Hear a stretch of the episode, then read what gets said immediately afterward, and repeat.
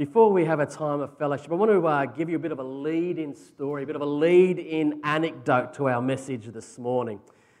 Yusuf the Terrible Turk was the world, well, the European wrestling champion in the late 1800s. He was a huge man, 300 pounds, and apparently uh, he was incredibly muscle bound. He went for four years being undefeated as the European wrestling champion, a man mountain. But after four years of finding no one that could beat Yusuf the terrible Turk, he decided he wanted to take on the rest of the world. And he decided that it was time to take on the American champion. So he, he decided that he would cross the, the Atlantic and, and take on uh, their uh, American champion. And he was an interesting kind of uh, a fellow because rather than being a man mountain, uh, this particular American champion known as Strangler Lewis, was a man only about my size, in fact, not much bigger than me, uh, barely only a couple of, of hundred pounds. Very small man for the heavyweight division, but he had an incredible technique, an incredible wrestling technique whereby he would basically get his opponent in a headlock and, and choke them out. So, although he was only a small man compared to Yusuf the Terrible Turk, the story was that he was confident that, as he had done so many times before, be able to defeat the much larger, stronger man. Yusuf, the terrible Turk, came across the Atlantic in 1898 to take on the American champion Strangler Lewis. The problem for Strangler Lewis that day was that Yusuf did not have a neck. his shoulders simply went straight up into his head, such was the amount of muscle that he had very little in between.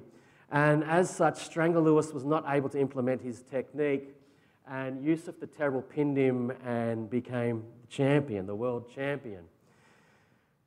The prize money for that match was 5,000 American dollars in 1898. Can you imagine that? An incredible amount of money. Yusuf the Terrible Turk demanded his prize money in gold. He took his new champion belt, put it on for the boat ride back across the Atlantic, and stuffed within the belt his $5,000 worth of gold. During the trip back across the Atlantic, a storm came up, and I think you can begin to imagine where this is going. A storm came up, and unlike what you might be thinking, the ship in fact didn't sink, but he was required to get into a lifeboat. Unfortunately, Yusuf the Terrible, with his championship belt with $5,000 worth of gold around his waist, slipped and didn't make his way into the lifeboat, but went into the Atlantic Ocean, and with all the gold around his waist, sank to the bottom of the sea, never to be seen again. His wealth and his riches actually became this great man, this great champion's undoing. That is our story today about another rich fool that Jesus tells us about. One of his little mini parables about a rich fool that stored up for himself incredible riches, but wasn't rich towards God. The thing when we got our current TV, when we got our first flat screen TV, we held off getting you know, those big, the old ones with the big, deep ones. You used to have put in a big TV cabinet. We held on to ours for years and years and years. We didn't really need a new TV, but eventually the big old clunker died. So uh, the Chapman family needed a new TV, didn't we? Now, you don't really need a new TV, do you? We did actually have a family at our church at the time uh, that did not have a TV. They raised four children without a TV. Pretty, yeah, why not? Absolutely. They were very brave. Yeah, good work. Yeah. It wasn't something that I felt I could do. I'm a little bit peaky, am I way? Uh, we needed a new TV, and so I went shopping online and I found our first big plasma flat screen TV. I found in Seconds World, because I'm a little bit tight, a, uh, one that had been scratched with a, with a pixel that was out. For only, I remember it very clearly, from Grays Online, a factory second for $700, a 55 inch Sony Plasma. You beauty, I got it, and I put it in our living room, which wasn't particularly big as the living room we have now. You'll see this TV still in our living room if you come and visit us down at Maroubra. It's still sitting there. It doesn't look so big in our new big living room, but in the living room we were at at the time, it sort of dominated the space. Now, I thought it was fantastic. My young and beautiful wife, who isn't here, she's teaching Sunday school this morning, she was appalled. She was terribly embarrassed by the size of our ostentatious TV screen. I must admit, you turned it on and you were blown away by, uh, by the screen and by the sound. But I loved it. I thought it was fantastic. The bigger, the better, as far as I was concerned. To this day, she's still a little bit embarrassed. But it's come to my attention now that, um, well, we might need another TV now that we've got a bigger house. And uh, I went looking for TVs again. It became apparent to me that 55 inches is where they start now. 55 inches is positively passe. You can get 60, 70 inch plasma these days to fill your living room. The point, 100 inch, you got 100? Well done. The point of the story is that our expectations keep growing and growing and growing. Ever more, we, our expectations of what we think we're entitled to, of what we think we need, and our sense of what we think is rightfully ours keeps on growing and growing and getting bigger and bigger and bigger. I remember it was the same as a young bloke with my car, always wanting something new, always wanting the next model, always thinking that I deserve better and that I need something more than what I have. So, this is confession time here, church, for your minister. There's a, what's that? I've got a mini. I know, I've seen the light. I've repented of my ways and I've reversed. I need a mini just to be able to fit into my car park space down here at CMP. A bike would be even better. Well done. I received that correction, brother. Jesus tells a parable about just this sort of gut feeling that wells up in us, wells up within every single one of us about the need to accumulate ever more stuff, bring more stuff into ourselves he talks about this rich bloke with his barns. Now, I think that's an Americanism in the translations of the NIV. As Aussie blokes, we all know that they're called sheds, right? Bigger and bigger sheds to put all of his stuff in so that he could kick back and eat and drink and be merry. Jesus, in fact, talked about this sort of stuff more than just about anything else. He was really on about the kingdom of God. It was his chief message, the kingdom of God or the kingdom of heaven, depending which gospel you read. The kingdom of God being God's rule, being his dominion, being his rule in my heart and, and, and in the world, not just going to heaven when I die. If you reduce your faith to that, you've got a really truncated view of what God's kingdom looks like, although that is certainly part of it. Jesus was on about the kingdom of God breaking in into the here and, and the now. And when the rubber hits the road in terms of how to apply the kingdom of God in our life, he, he banged on about money and possessions more than anything else. So if Jesus can talk about it, I reckon we can too. I want you to open up your Bibles, if you've got it there, to Luke chapter 12. If you've got a device, you might want to turn to Luke chapter 12. There are Bibles up the back. Uh, you're welcome to read along Luke chapter 12, uh, verses from verse 13. Uh, if you haven't got a Bible, please feel free to come and we'll give you one. We'll give you a Bible for free. Um, but there's uh, stock ones up the back you can go grab this morning if you haven't got uh, a device that you can look it up this morning. Luke uh, chapter 12, verses 13 through to 21. Someone in the crowd said to him, Teacher, tell my brother to divide the inheritance with me. Jesus replied, Man, who appointed me a judge or an arbiter between yourself? Then he said to him, Watch out.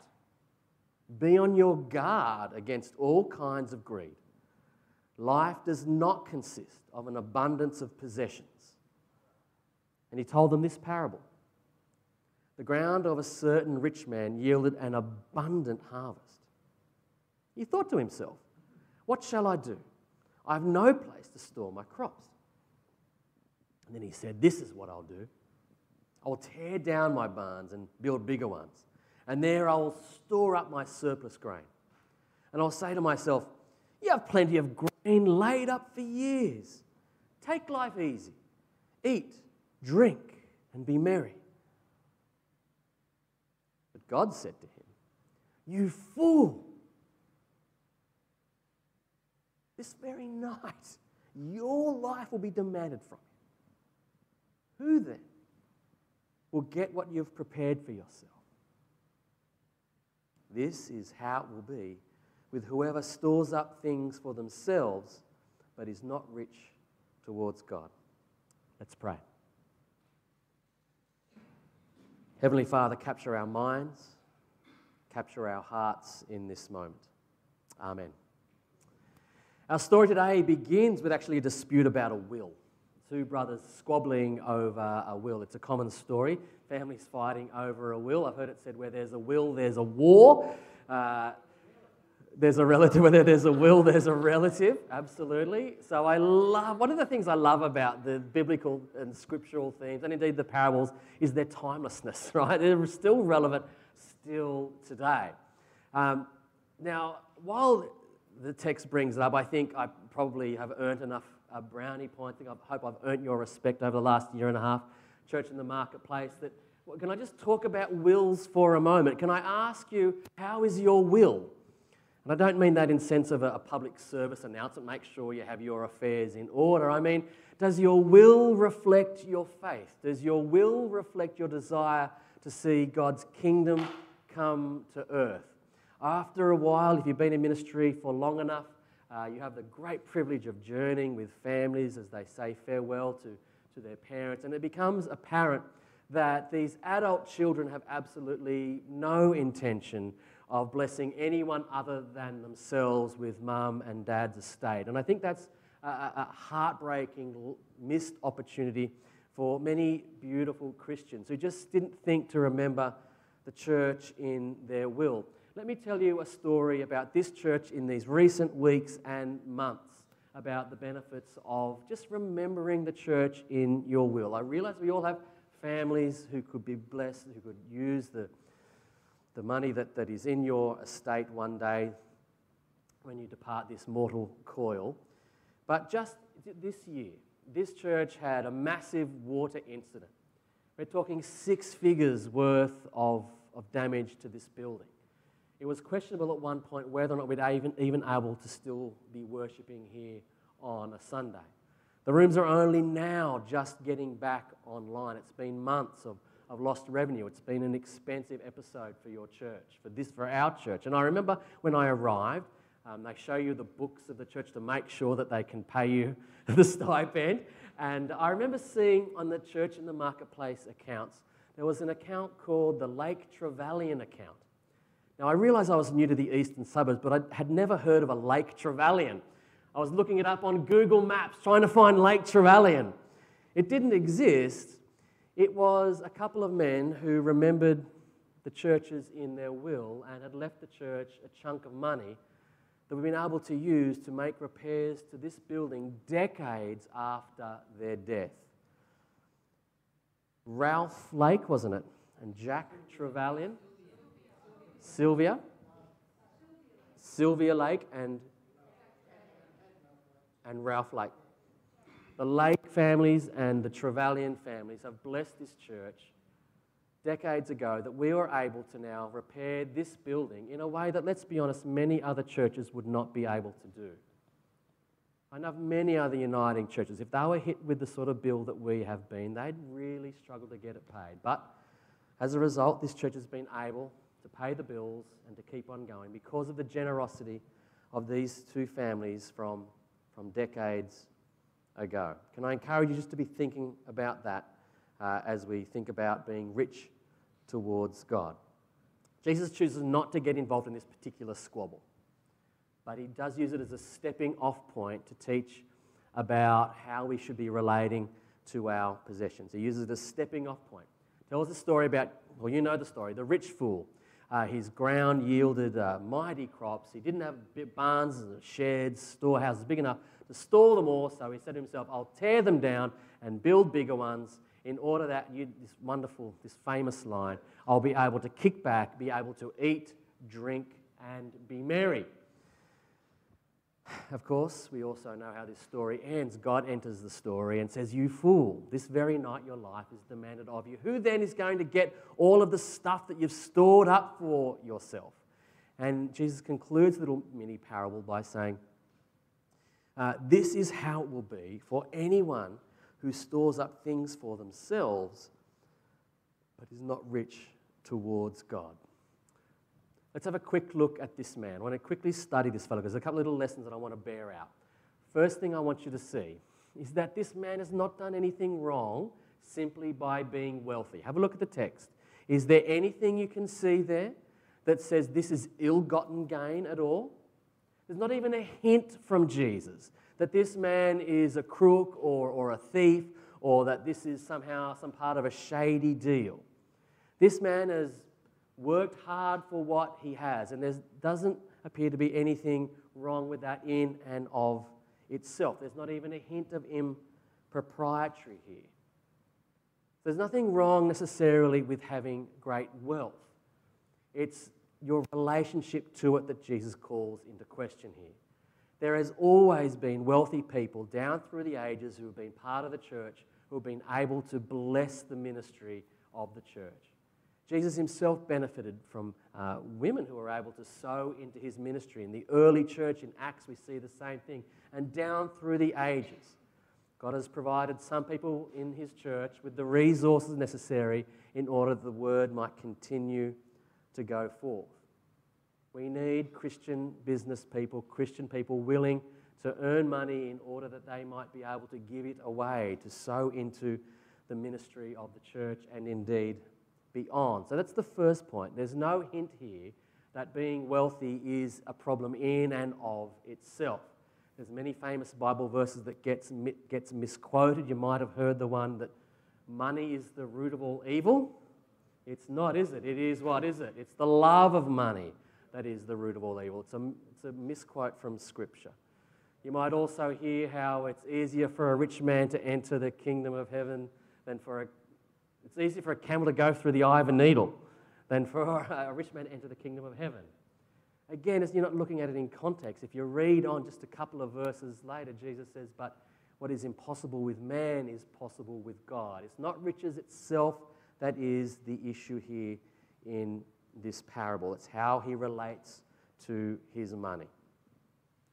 This man stored up riches for himself. He was a wealthy man, but he died a spiritual pauper. The fact of the matter is, when each of us meet our Maker, when each of us, when our day comes and these flesh and blood bodies that we inhabit for a period come to an end and we are called to account, the fact of the matter is, we will all be worth exactly the same amount precisely zero. Warren Buffett and Bill Gates and Elon Musk, they're going to be worth just as much as you or I when their day comes, and that will be precisely zero.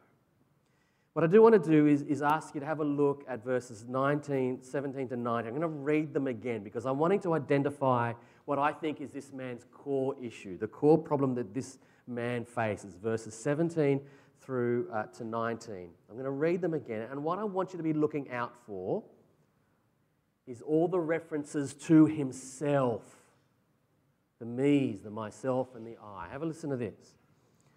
What he thought to himself, what should I do? I have no place to store my crops. I will pull down my barns and build bigger ones. And there I will store all of my grain and my goods. And I will say to myself, You've laid ample laid up for many years. Relax, eat, drink, and be merry. In this little brief internal dialogue, this man mentions himself 10 times in a passage that only lasts about 60 words. 10 references to this unholy trinity of me, myself, and I. There's no reference to anyone else. There's no sense of generosity towards family or friends, and certainly not towards God. It's all about himself. The other delusion that I think this man is suffering from is that he actually thinks that this money is all really his and it all came from his hard work. Now, bearing in mind that there's no hint of impropriety here, he's a farmer that's obviously worked hard and is skilled and is gifted. Where, go back and have a look, where did his wealth ultimately come from? It was his crops, the ground. His land yielded an abundant harvest. This was ultimately from God. God is the source of his wealth. God has given you the gifts of entrepreneurialism, if that's you. God has given you the gift to excel in your particular field, in your profession, and earn dollars that not many other people do, if that's you. These are God given gifts. Ultimately, God is the source of all that we have. We need to be humble enough to acknowledge that. Yes, He wants you to partner with Him in generating wealth. As we've already asserted, wealth itself is not the problem here. It is this fellow's relationship with it, much like Yusuf, the terrible Turk. Can I encourage you to ask yourself, well, how am I relating to my wealth? Can I encourage you to set yourself free from the anxiousness of always worrying about money, always wanting more, always needing more? Can I encourage you to let it go? Can I encourage you to think that everything that you have is ultimately really just on loan from God? He's entrusted it to you for a period to then pass on to somebody else.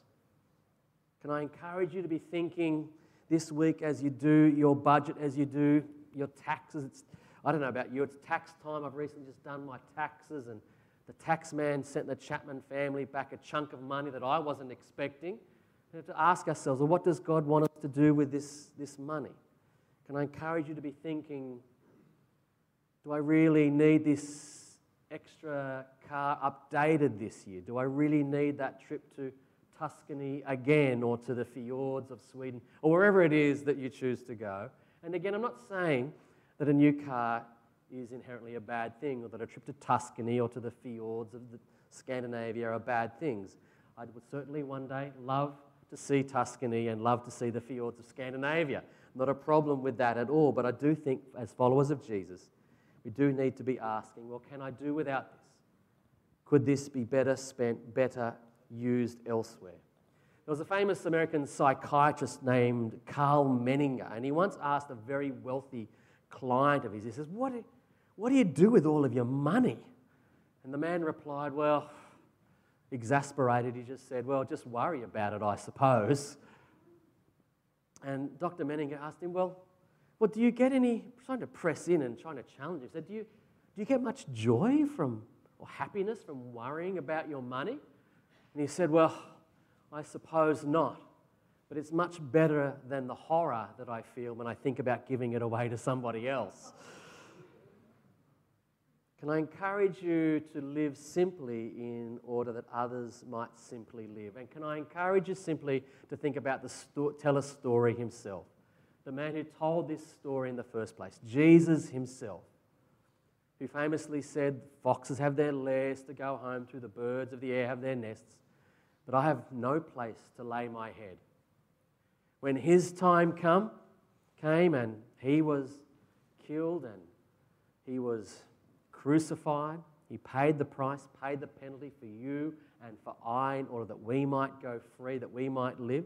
He was even placed in a borrowed tomb. He had nothing to his name. He was an itinerant rabbi, yet the riches that he offers are eternal. Amen? He offers us eternal riches, riches that are really the only ones really worth investing in. So, can I encourage you that when you're shopping for your next big flat screen TV or whatever it is that you're doing, can I encourage you to be thinking with a heavenly mindset? Can I encourage you to not be investing in short term gains. Because the things of this world, my 55 inch Sony plasma now needs replacing. Got another couple of pixels missing from it, doesn't it, Elijah? But we need to be thinking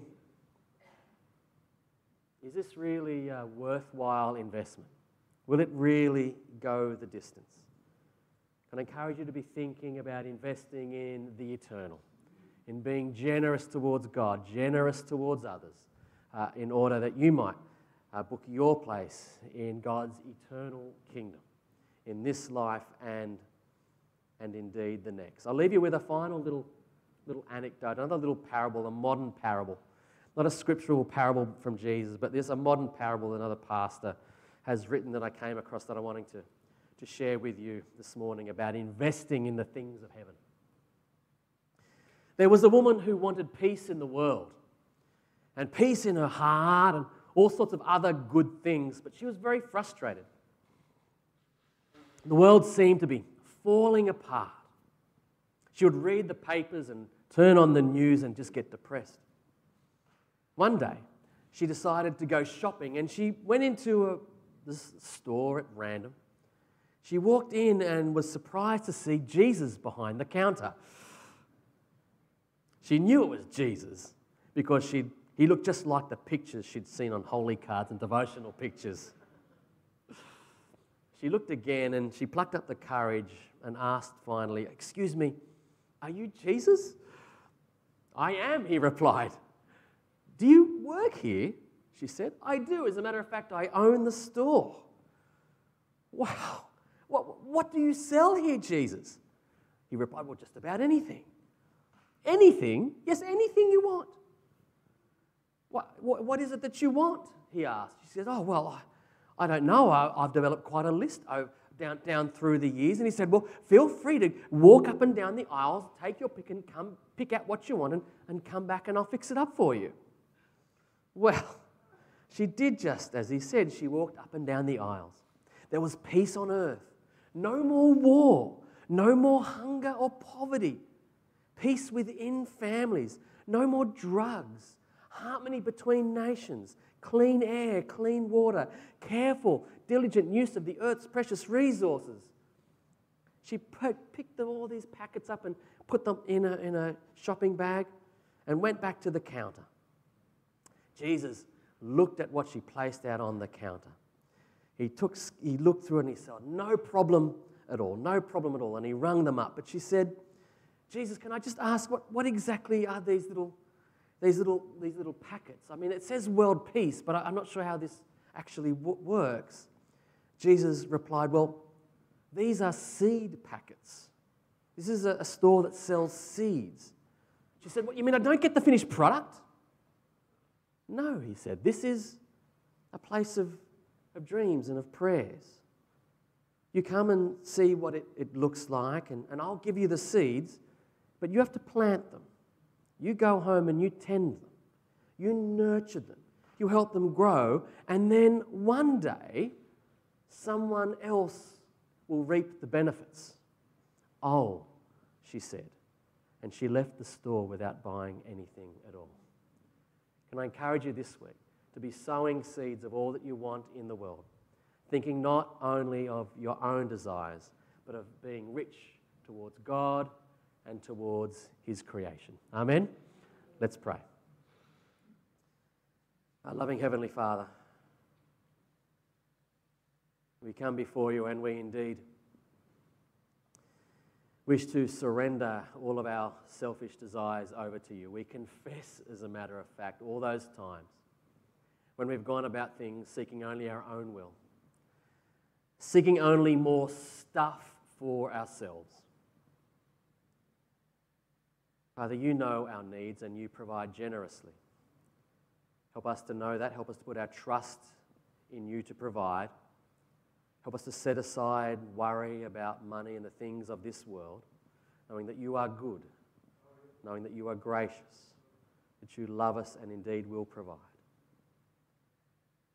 So help us in this challenge to not simply store up things for ourselves, not be rich towards ourselves, but to be rich towards you, Heavenly Father, to be investing in your kingdom, planting seeds, investing investing ourselves, investing our resources, investing our time, our talent, and our treasure in making your kingdom a reality here on earth. And all the people said, Amen. Can I invite